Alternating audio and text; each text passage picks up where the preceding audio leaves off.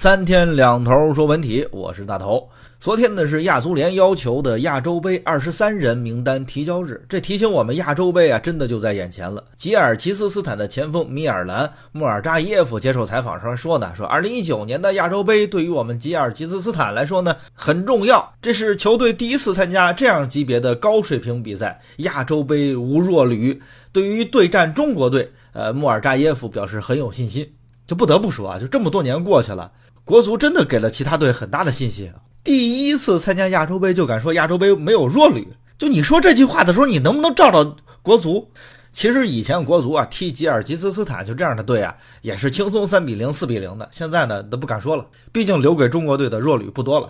但是我还是想说啊，国足加油，享受比赛。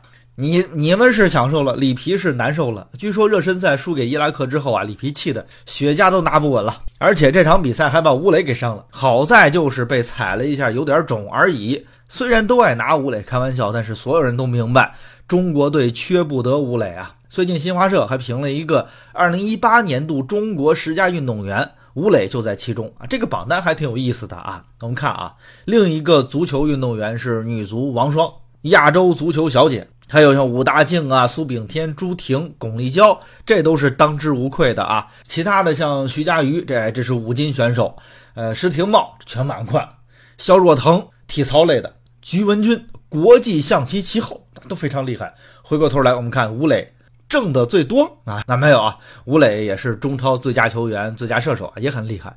不过细心的大家一定发现了啊，里边没有乒乓球。当然，大家都知道因为什么是吧？乒乓球的二零一八过得太坎坷了。但是关于乒乓球，最近的也有值得关注的事件，就是奥运冠军邓亚萍刚刚当选了河南省妇联执委常委。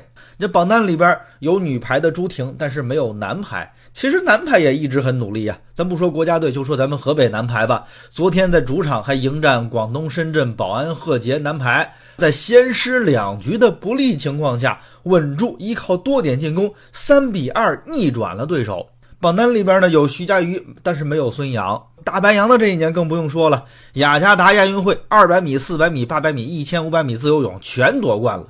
女子队的王简嘉禾呀、李冰洁呀，这稍不留神就拿个冠军的天才小将，那更不必说了。那说到下棋、围棋的世界第一柯洁也没有，柯洁也是三星杯世界围棋公开赛成了最年轻的六冠王。就最近传出了，还还要上一档这个吐槽类的综艺节目，是吧？进军娱乐圈。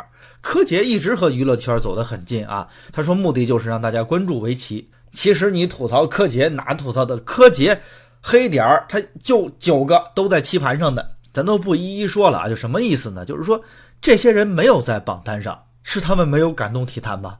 当然不是，其实只是没有感动一个榜单而已。于是我就在想啊，存在感这个词儿，有存在感的人其实一直都存在，天地之间有杆秤，人民心中有榜单，对吧？只有没有存在感的人才会使劲的去刷存在感。